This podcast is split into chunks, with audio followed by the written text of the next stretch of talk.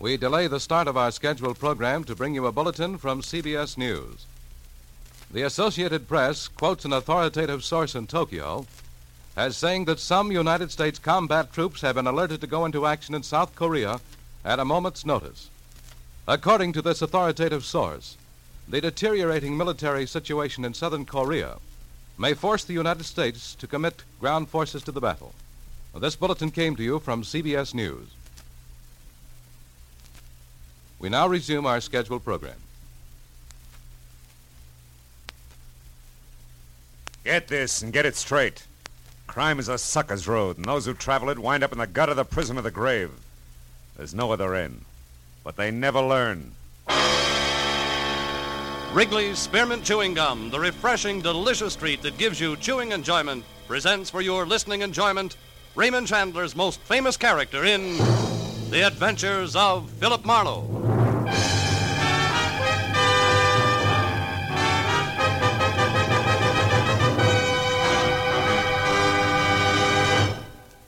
To make every day more enjoyable, treat yourself often to refreshing, delicious Wrigley's Spearmint Chewing Gum. Here's a taste treat you can enjoy indoors, outdoors, at work, or at play. The cool, long lasting mint flavor refreshes you. The smooth, steady chewing helps keep you fresh and alert, adds enjoyment to whatever you're doing. Wrigley's Spearmint Chewing Gum. Healthful, refreshing, delicious. Now, with Gerald Mohr starred as Philip Marlowe, the makers of Wrigley's Spearmint Chewing Gum are glad to bring you tonight's exciting story The Pelican's Roost.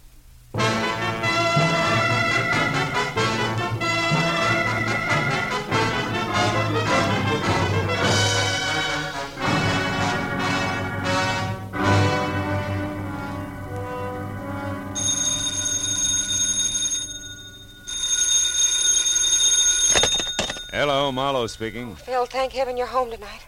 Lynn? Yes. Lynn Russell? Uh huh. Oh, baby, when did you get back to town? Yesterday. Phil, listen, I'm at Eugene's. It's a beauty salon in Wilshire just west of La Cienega. Yeah? Come over here right away, will you? Me? to a beauty shop? You've got to help me get out of here. What's the matter, kid? Got your head caught in a dryer? Phil, please, I'm serious. I'm scared. There's a guy waiting for me outside, and when I leave here, I- I'm afraid he's going to try to kill me. Now, look, this isn't just for laughs, huh, baby? Phil, this time I'm not fooling. This man's crazy. His name's Ward Erling. I had a few dates with him once. He was in an accident three months ago, just before I left on my cruise. He's supposed to be in the hospital right now, but he isn't. He's here, just waiting for me to leave. Yeah, but Lynn, Look, I. I'm not asking a favor, Phil. I'm hiring you. Okay, baby, it'll take me 15 minutes to get there. Oh, thanks, Phil. I'll wait till I see you walk by.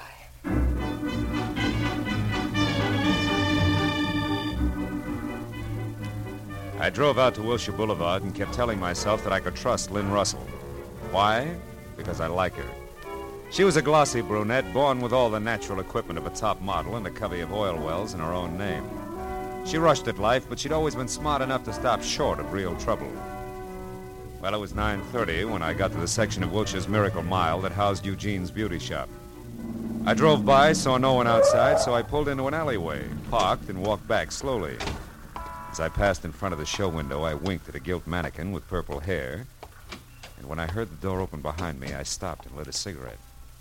Lynn Russell hurried by without a word, ran to a cab at the corner, and drove away. Well, that was all there was to it. I turned around, headed back to my own car, and got as far as the handle on the door. Oh! I fell against the car as the blow came again. Oh! It made syrup of my legs. I oozed down onto the pavement and stayed there. I know you. You're Marlowe, the private detective. Okay. So I'm Marlowe. Well, let me tell you something, Marlowe. I've spent three months flat on my back because of an accident that wasn't an accident. I'm going to get even with her, you understand? I don't care what it costs. Palmer Sloan or anybody else can hire a dozen like you, and it won't stop me, so stay out of my way. I climbed up my front fender hand over hand, got back on my feet. In time to clutch a glimpse of a new convertible emerald green with what must have been Ward Erling at the wheel. Well, there was no use trying to follow in the condition I was in, so I headed for Lynn's place with all my windows open. The cool air helped. I pulled up in front of a wrought iron arch labeled Garden Court Bungalows and followed a flagstone trail back to number four, which was Lynn's. I felt almost normal again until I saw her front door. Was standing half open, framing a man against the dark interior who was trying his best to see inside. This time the advantage was mine, and I took it. Take your hands off me. Get inside. Oh, just a minute. Get in. Now turn on the lights. Lynn, I doubt she's home. Miss Russell is not in the habit of sitting around in the dark. Oh, you know her habits, huh? I do. And you? I know she has bad taste in men. I wonder if I should resent that. You don't qualify. What are you to Lynn? When she wants someone to help her lift a martini glass, she calls on me. We've been going on like that for years. Just tell me your name, Junior, and he's off on the small talk. My name is Sloan, Palmer Sloan. Now it's your turn, Mr. Muscles. Never mind. Lynn! Lynn! By what right are you snooping around like this? Just who are you, anyway? Here. Here's my card. Lynn hired me tonight. Oh. So you're Marlowe the detective? Yeah, yeah. Marlowe the detective. Any idea where she is? It's important. None whatever. I had a date to meet her here, which never means very much to her. Why did she think she would need you tonight? Because she was afraid of a guy. One who gave me a crack on the skull, and incidentally, doesn't think much of you either. Oh? Ward Erling. Ever hear of him? Erling? Yeah. Uh, well, yes. But Erling's still in the hospital. He met with an accident, you know, something about brakes slipping on a car, and he was, uh. He was crushed. Accident's not what he calls it, and he's got a gun, just for emphasis. What's his connection with Lynn? Oh, help yourself, Marlin, won't mind. Get your snoot out of that glass and answer me. She discovered him, like all the others. That sculptor two years ago. Then the cowboy, Tex Harrison. Early last year was the fellow with the racing boats, and so on. They are hobbies, fun and games to Lynn. She's got too much energy, far too much. What's the difference with Ward Erling? Well, he fell in love with her. Oh. It was charming. And then he wouldn't be brushed off, told off, or bought off. She tried them all. So? She left. Ran out, took a cruise. He wanted to marry her, simply wouldn't take no for an answer. Imagine that. Those two belong together like scotch and kerosene. You know, you sound a little like you're in love with her yourself. Maybe I am. Oh. But I know my quaint little position in her life. I'm her errand boy, Marlowe, nothing else. And you don't care how dirty your hands get? What do you mean? Skip it. Now look, errand boy. Her life's in danger. Right now, I've got to find Ward Erling in a hurry. Any good ideas? You might try the four bell jump in Santa Monica. What's that? It's a. That's where Lynn dug that character up originally. He's a musician? if you want to call it that. Some do. He was the piano player and leader of a small and for some reason successful combination that's still there, so far as I know. Yeah, and one more thing. Lynn left here in an awful hurry. She might be looking for you. And I might later, too. Now go home, wherever that is, and wait. Why not? Oh, it's 210 in the Beekman Plaza. 210, huh? And if my apartment doesn't answer, try the bar.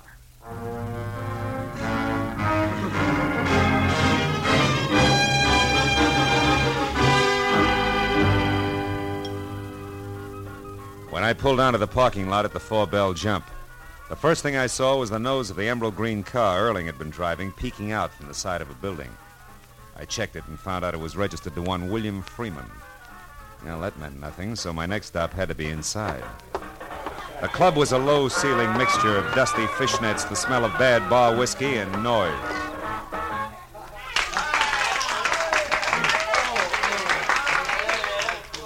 The band had just finished the set, climbed off the stand, and drifted out to join the customers. I saw the name Howdy Bub Freeman stenciled on the bass drum. He was a flyweight who carried most of it on an oversized head equipped with a pair of protruding yellow eyes. Stuck out even further when I followed him out into a back room. Hey, Bub, Yeah? is that your car around the side, the green one? Yeah, brand new. Nice, huh? Too nice to loan out. Better come again. Where's Ward Erling? I thought he was the piano man here. Ward, he used to be. He's in the hospital now. Had a bad accident a while back. Who says it was an accident? What? It was an accident. I say so. Of course it was. I saw it. The brake slipped in his car. It rolled down an incline, pinned him against a wall. Is that so? Who says he's in the hospital? I do. Hey, uh, look, what's your grift? You're a liar, Bub. Erling borrowed your car tonight. Man, you're dragging me. I'll see you around. Come back here! Look, look, I, I got I got no beef with you, mister. Where can I find Ward Erling? Why don't you go off somewhere and drop dead? Where is he? Come on, little man, before I shake it out of you. You look like you shake awful easy. Where's Erling? Uh, wait, wait a minute. I don't know. I swear I don't. I don't care if he used my car. I didn't know it. He, he's a bring down, a spook. Keep going. He blew his cork over some society doll that practically wrecked our combo we've been working five years to build up. Also, it broke the heart of one very sweet kid. Maxine's so gone, she'd scrubbed floors for Ward, and he couldn't see it. I'm disgusted with him. Maxine who? Where can I find her? Now look, little man, do I shake some more? Uh, uh, uh, uh, Maxine Majesta. That's better. She's inside at the end of the bar, blonde in a blue dress. Take it easy, will you? She's a good kid. So am I. We'll get along fine. I'll see you, bub.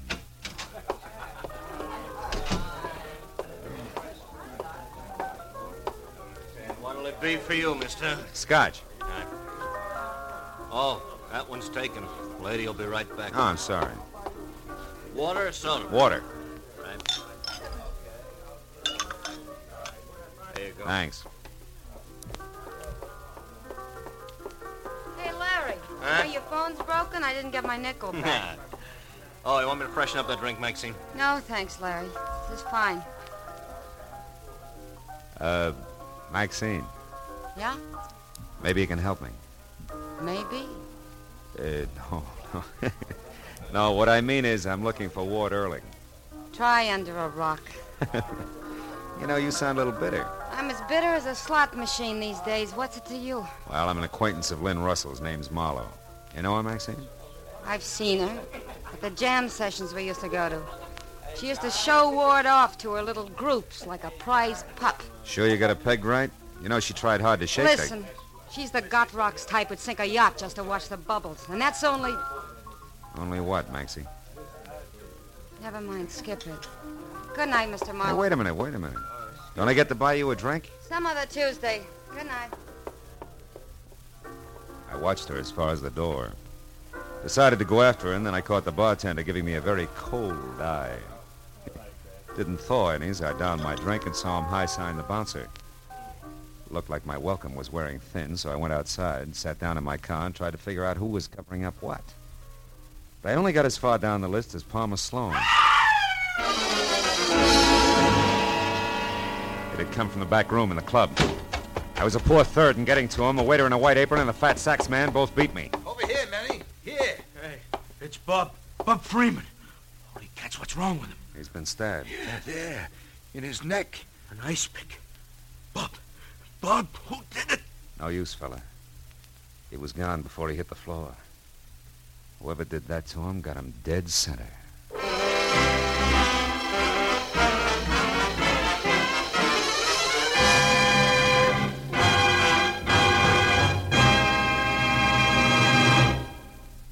To make every day more enjoyable, treat yourself often to refreshing, delicious Wrigley's Spearmint Chewing Gum. The lively, full bodied, real mint flavor cools your mouth, moistens your throat, freshens your taste, and the chewing itself gives you a little lift, helps you keep going at your best. So, for real chewing enjoyment that's refreshing and long lasting, always keep Wrigley's Spearmint Chewing Gum handy. Healthful, delicious Wrigley's Spearmint Gum will make every day more enjoyable. Now, with our star Gerald Mohr, the second act of Philip Marlowe and tonight's exciting story, The Pelican's Roost.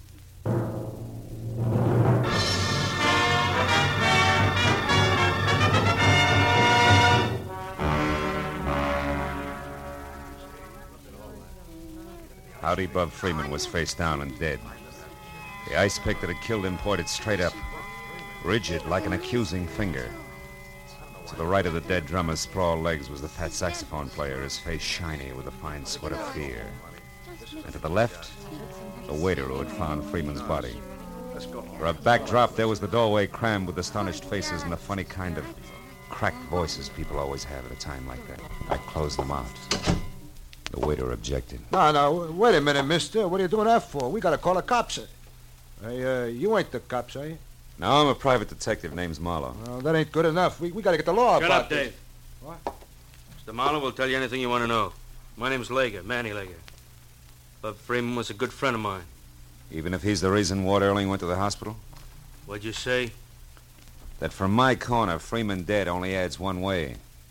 He put Ward Erling in splints to keep him from wrecking the band by running off with Lynn Russell on a 90-day cruise. Oh, yeah, sure. And to get even, Erling put an ice pick in his neck. Tossed it right from his hospital window. You, uh, you don't keep up with the news, do you, Lager? Erling left the hospital this afternoon, probably What? by way of the fire escape. Ward is out? Out. And so that the accident was the kind that's planned well in advance. I know because we've already had a chat. Then you, you mean that Erling did this to get square? He killed Freeman? It could be. But there's another angle. Yeah, an angle named Palmer Sloan. That society louse who didn't want his girlfriend mixed up with anything as degrading as a musician. That's it, ain't it? Maybe. Erling was after Palmer Sloan or Lynn Russell. He never mentioned Freeman. Yeah, but uh, where's the tie? Howdy Bub didn't fall on that ice pick. Uh, how does it figure? Playing his sheet music was Bub and Palmer Sloan working together. Palmer knew that Erling was on the loose. He was afraid Bub would spill, so he quieted him with that. Right, Marlowe? No, no, I think you're wrong, both of you. Look here, here. I found this on the floor near the window. This wouldn't belong to a man, Mr. Marlowe, not even the Palmer Sloan. Let me see that. A mascara case. Yeah. Could be the very personal property of Lynn Russell. Yeah.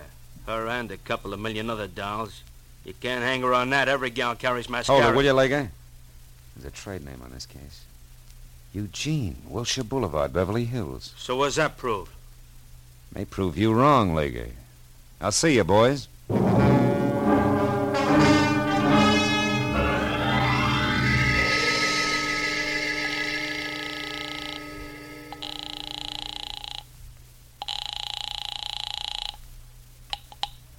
Hello. Marlowe Sloan, have you heard from uh, Lynn? No, Marlowe, I haven't, and I probably won't, so please let's not call here Save every it for the hour on- country club, Palmer, and get a good grip on this. The drummer at the Four Bell Jump's been murdered.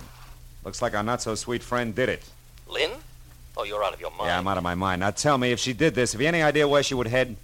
No, Marlowe, no, I, I don't. No. The boat is tied up. Her car is in the garage for repairs. Okay, suppose she didn't take a car or a boat. Would it be by... Hey, wait a minute, Sloan. What was that about a boat? Is it a yacht, maybe? Not exactly, Marlowe. It's a cabin cruiser. Anchored off the Santa Monica Pier at the moment. Santa Monica, Sloan, that fits. What's the name of it?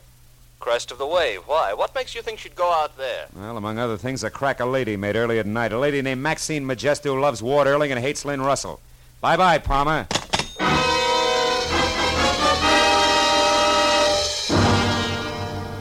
I made it to the fog-veiled Santa Monica Pier in less than ten minutes. Then was another five getting out to the breakwater that joined the end at right angles to form a protecting L for the 50-yard boats moored within. Boats that ran from the kind of sleek yachts that good girls stay away from to a leaky rowboat with a rusted outboard labeled Faithless. And all were moored in a series of slips connected up front by a narrow, wet catwalk that did not have a guardrail. Except for a quiet old man with his pipe and pass, the end of the pier was deserted. No light showed on any of the boats. When I'd gone along the catwalk as far as the crest of the wave, a neat chrome-finished 50-footer, I had a clammy, uncomfortable feeling that said I was too late. But that disappeared in the next minute when I spotted Maxine Majesta standing alone on deck. Her blonde hair damp and flat to her drawn, glistening face. A face that didn't brighten at the sight of me. Marlowe, what do you want here? Lynn Russell. Have you seen her, Maxie? Lynn? No. No, I haven't. But you are waiting for her. No, no. Why would I? I, You I mean, mean, you always come out here nights? It's good for a girl's hair, is that it, baby? Marlowe, stay out of this, please. So you can get to her alone? No, Marlowe, so I can get to her alone. What? Don't budge an Fine. inch. I mean that, Marlowe. This thing goes off real easy. Now, where is she, Maxine? I I don't know. Oh, Ward, I knew you'd come here after her. That, that's Never why. mind that. I want Lynn Russell, Maxine. Why? Why, darling? Oh, Ward, aren't you through with her yet? Didn't you do enough to you? She and that Palmer. Stop and- it. Just tell me where she is. Keep those hands up, Marlowe.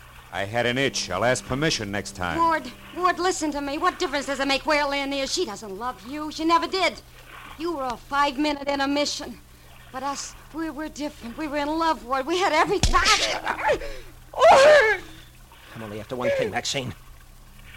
Now, where is she? Ward, please forget her. Come here. In my arm. You're hurting I'm gonna break it unless you tell me what I want to know. The guy who runs the hamburger joint on the other side of the pier saw her here, Maxine. And for the last time, where is she? All right, stop it. She, she's at the Pelican's Roost. Nice going, Adonis. You got your answer, didn't you? Yeah. Just like I'm going to get Lynn Russell. Hooray. State'll be overjoyed. What's that supposed to mean, Detective? Something like Lynn Russell just killed Howdy Bob Freeman? You're a liar. Really? It doesn't matter. If it's true, I'll just be a little harder on the fine lady. How hard can you get, kid? Hard enough. Oh!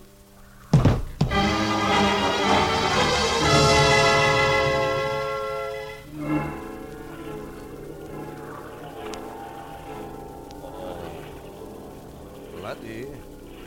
Laddie, come now. Here we go. Up to the oh. sitting position. Too much blood to the head is bad now.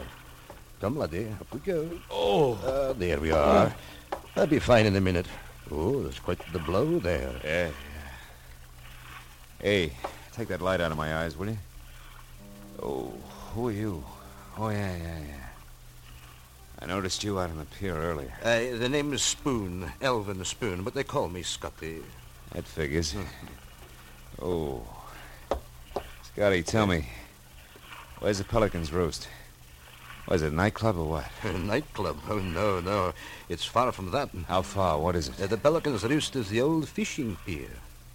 In Santa Monica? Eh?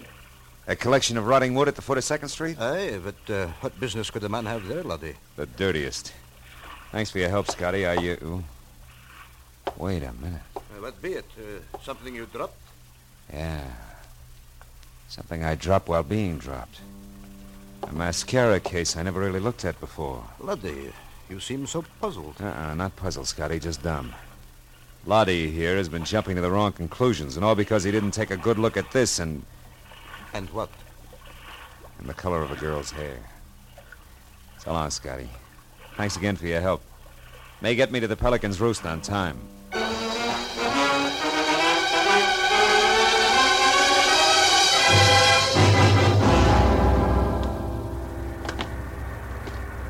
The nickname for the cockeyed assortment of barnacled pilings that complained with every surge of the sea and complained again with the undertow that always followed was no misnomer. At least a thousand sleeping pelicans called it home. And now, as I moved out along the splintered, lopsided boards that here and there gave way, I, I tried to be careful. Not to wake too many of the birds and stir them to flight, because that would give me away. The heavy, clinging fog and the waves crashing over the jagged, jutting rocks below were on my side. I made it out to within 20 yards of the end of the pier without being seen. There I slipped my 38 out of my shoulder holster and went forward, a slow foot at a time, until I saw Lynn Russell.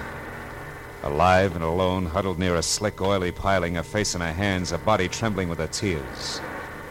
What I didn't see was the man who had come up beside me and taken aim. Oh, My hand! How dumb can one man get, Marlowe? A beating on the sidewalk, a beating on the boat, and now this. Third time's a charm, Adonis, haven't you heard? Oh, Phil. Phil, your hand, it must hurt terribly. Don't waste your sympathy, Lynn. The gentleman here thinks you're a killer. He thinks you knocked off Howdy Bub Freeman because you and Bub planned my accident, and you were worried about Bub talking too much. Phil, how could you believe that? Oh, it was real easy, Lynn. You had the motive, and that plus a box of mascara that came from your beauty shop just about sold me. I don't understand. What about the mascara? Well, it was found near Freeman's body. But it wasn't until a few minutes ago that I found something else. The mascara is brown, and that fits a blonde, not a brunette. What are you trying to say, Marlowe? My guess is that Maxine Magesta is that blonde. She happens to use the same brand as you, Lynn. It's a good guess, Marlowe. Maxine. Swell guess. I did kill Bub. We both planned your accident, Ward. Bud because he didn't want you to ruin everything you two worked so hard for, and I because I... I because I'd rather have you in the hospital than with her. Stay back, Maxine. He has a gun. So do I, but I'm still a hit. You see, Marlowe, I got here before you did. I've been watching them. He had all the chance in the world to shoot, but he didn't, and he won't. And that's why you only got shot in the hand. He's not a killer. He only has a killer's temper. And he's just learned that revenge is hollow unless you are a killer. Don't, Maxine. Shut up, both of you! You killed Bub. Yes, I did. He was afraid you'd find out everything. He thought his only chance was to tell you what we did and put the blame heavy on me. You scum. You put me in the hospital, nearly killed me just to keep me for yourself. Yeah, it's called love. Stupid, wasn't I, Ward? Selfish. And I lost. But if I can't have you, nobody.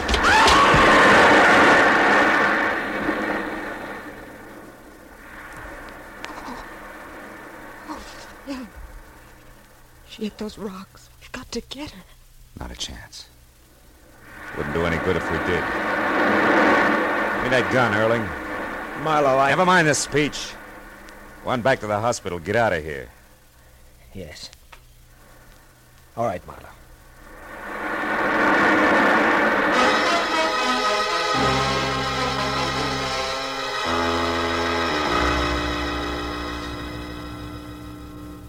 It was midnight when I called the Santa Monica police, and when all the paperwork was done, it was 3 in the a.m. Lynn and I drove by the old pier and sat looking at the rotten timbers. Tried not to talk about the poor kids somewhere underneath them. Lynn, Yes, Phil. how do you feel about everything? I don't. Just numb. Maybe that's the best way. Numb, anesthetized, insulate our hearts, our sensibilities. That way nothing can get to you. Yeah. Then, just as we think we're all snug in cotton wool, life explodes the insulation, the heart ends the anesthesia, and we're back grabbing at brass rings. Phil, I, I want to go home. Okay, kid. But remember, there may not always be a way home.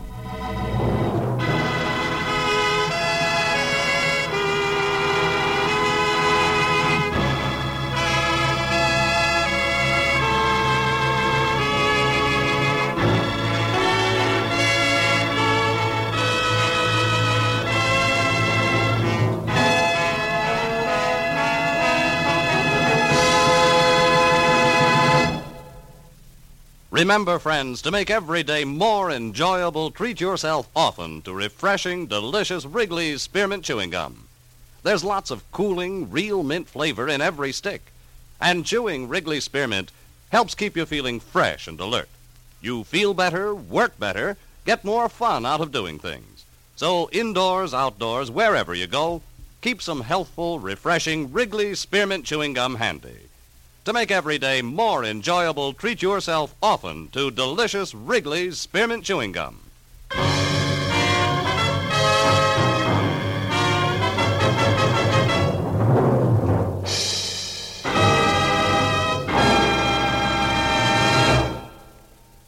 The Adventures of Philip Marlowe, presented by Wrigley's Spearmint Gum, bring you Raymond Chandler's most famous character and star, Gerald Mohr. Philip Marlowe is produced and directed by Norman Macdonnell and written for radio by Robert Mitchell and Gene Levitt. Featured in the cast were Lillian Buyeff, Larry Dobkin, Georgia Ellis, John Dehner, David Ellis, Paul Dubov, and Jack Kruschen. The special music is composed and conducted by Richard Aurandt. The makers of Wrigley's Spearmint Chewing Gum hope you enjoyed tonight's adventure of Philip Marlowe and that you're enjoying Wrigley's Spearmint Gum every day. We invite you to be with us next week when Philip Marlowe says, This time it was a big city, dirty from a trigger fisted thug in yellow suede shoes. A lady's heart dropped in the gutter and a corpse in a Hollywood duplex. But in the middle of it all and setting the pace was a sweet little girl from Pumpkin Center, Kansas. This is Bob Stevenson speaking, and this is CBS, the Columbia Broadcasting System.